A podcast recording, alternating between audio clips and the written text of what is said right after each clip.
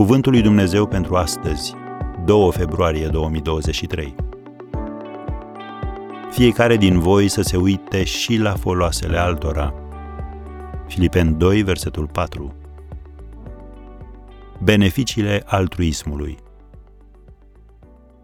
Altruismul aduce cel puțin trei beneficii în viața ta.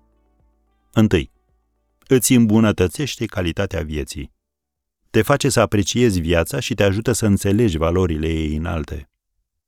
Faptul că vezi oamenii în nevoie și dăruiești ca să împlinești acele nevoi, te ajută să vezi multe lucruri în perspectivă. Un lider a scris, nu există o viață mai goală decât viața centrată pe ea însăși. Nu există viață mai centrată pe sine decât viața care s-a golit singură. Am încheiat citatul.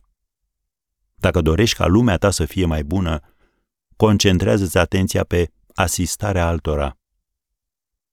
Un al doilea beneficiu al altruismului, te face părtaș la ceva mai mărez decât tine.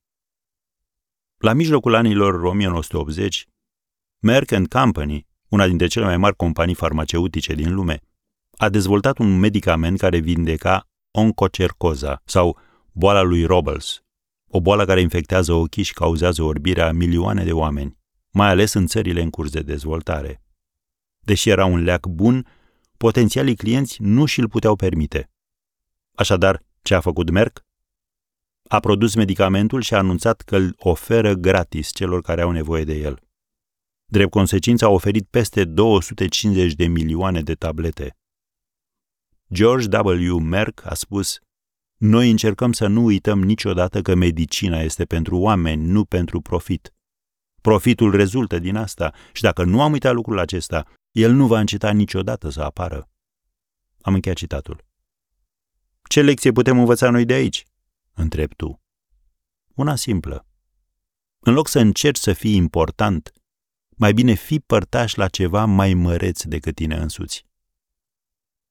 Și un al treilea beneficiu al altruismului, creează o moștenire.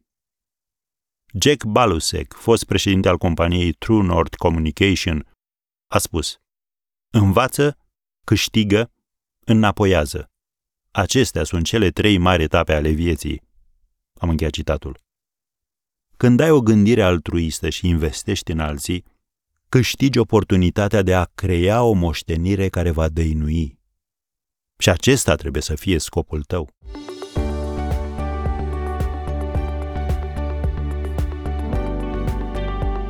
Ați ascultat Cuvântul lui Dumnezeu pentru astăzi, rubrica realizată în colaborare cu Fundația SER România.